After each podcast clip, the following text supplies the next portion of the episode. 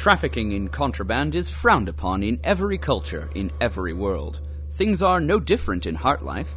However, in light of the fact that every commodity is controlled by the corporation, both in quantity and availability, even the most wizened grandmother engages in black market commerce for simple things like pox cream. There are some forms of illegal dealing which are, by contrast, part of an even blacker market than others. For example, the sale of stolen scientific equipment. Let us return to Al's bar, where talk of selling contraband is on the lips of many. Hi. Hi. Well, sit down. I'm Andrew. Nice to meet you. That's sweet, but I'm actually meeting someone. Yep, that's me. Please sit. The wind is in the west.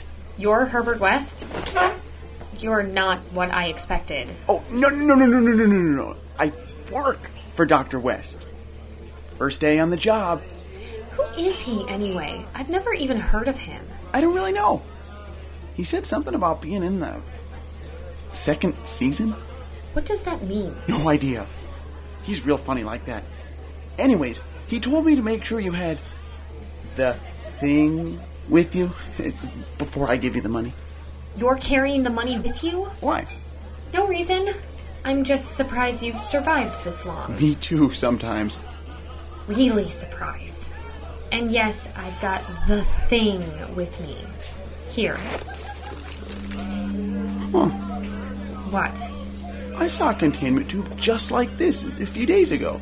They're pretty rare, I think. Say, maybe it's the same one. Did you get this off a kid and in a PWC? No. I don't know anyone like that. Are you sure? Because you'd remember this guy. He talked funny, and, and he smelled terrible. And he kept talking about a girl named Betsy, I think she's his shovel. I said I don't know him, alright? Oh.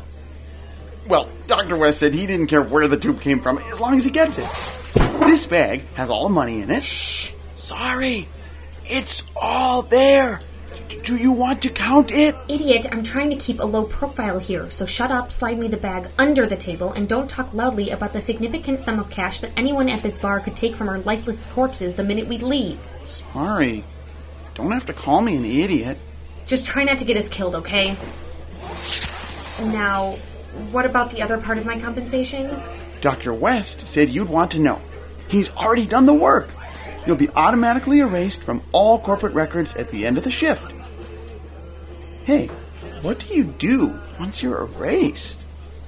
I mean, you won't have a residence assignment or food allotment or anything. Let me worry about that. If I wanted people to know where I'll be, I wouldn't be disappearing, would I?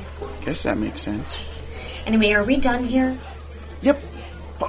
Dr. West said I should wish you good luck in your new life. Hey, hey, that's him! The PWC with the tube. Shit. With that, Allison beats a hasty retreat from her fragrant former lover to begin her new life. Andrew frenetically gathers up his acquisition and gives a wave to Neal and Nathan, who still pay him no mind. The pair leave as he tries to flag down a waitress who is trying to serve a man in a trench coat and an older motherly figure who have just concluded an argument. Giving up, Andrew makes his way back out into the tunnels of Level C. Where will these machinations lead our heroes? Will Nathan regain the containment tube? Will Neal or anyone ever see Allison again? Find out next time as our fair city continues with The Deal.